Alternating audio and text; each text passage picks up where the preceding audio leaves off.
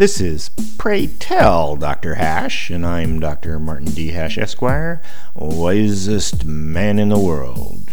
Because the competition just ain't that tough. And these are things I wish someone had told me.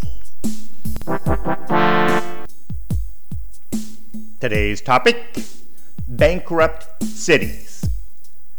Bankruptcy is in the U.S. Constitution for a very important reason to let people start over again after bad judgment or bad luck put them in a position they can't realistically come back from.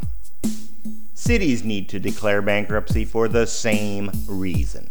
However, some state governments are so captured by public employee unions that they've made it illegal to go bankrupt or to even modify pensions.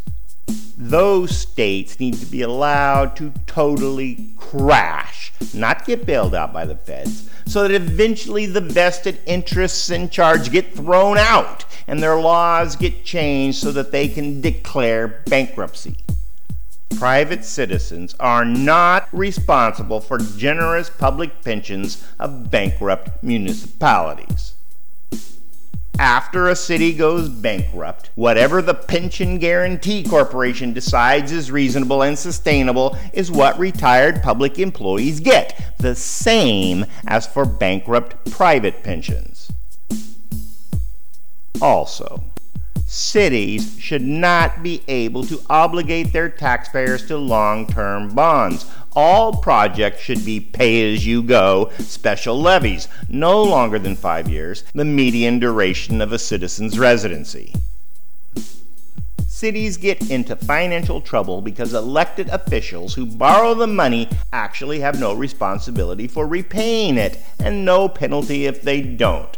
All gain, no pain. Maybe only the U.S. Supreme Court is going to be able to break the public employee stranglehold on municipal bankruptcy so that innocent private taxpayers are relieved from onerous public obligations. But without bankruptcy relief, productive citizens will vote with their feet, especially when service is declining and the environment is hostile, leaving only those who consume more than they produce in the bankrupt cities. For more, see my website at martinhash.com.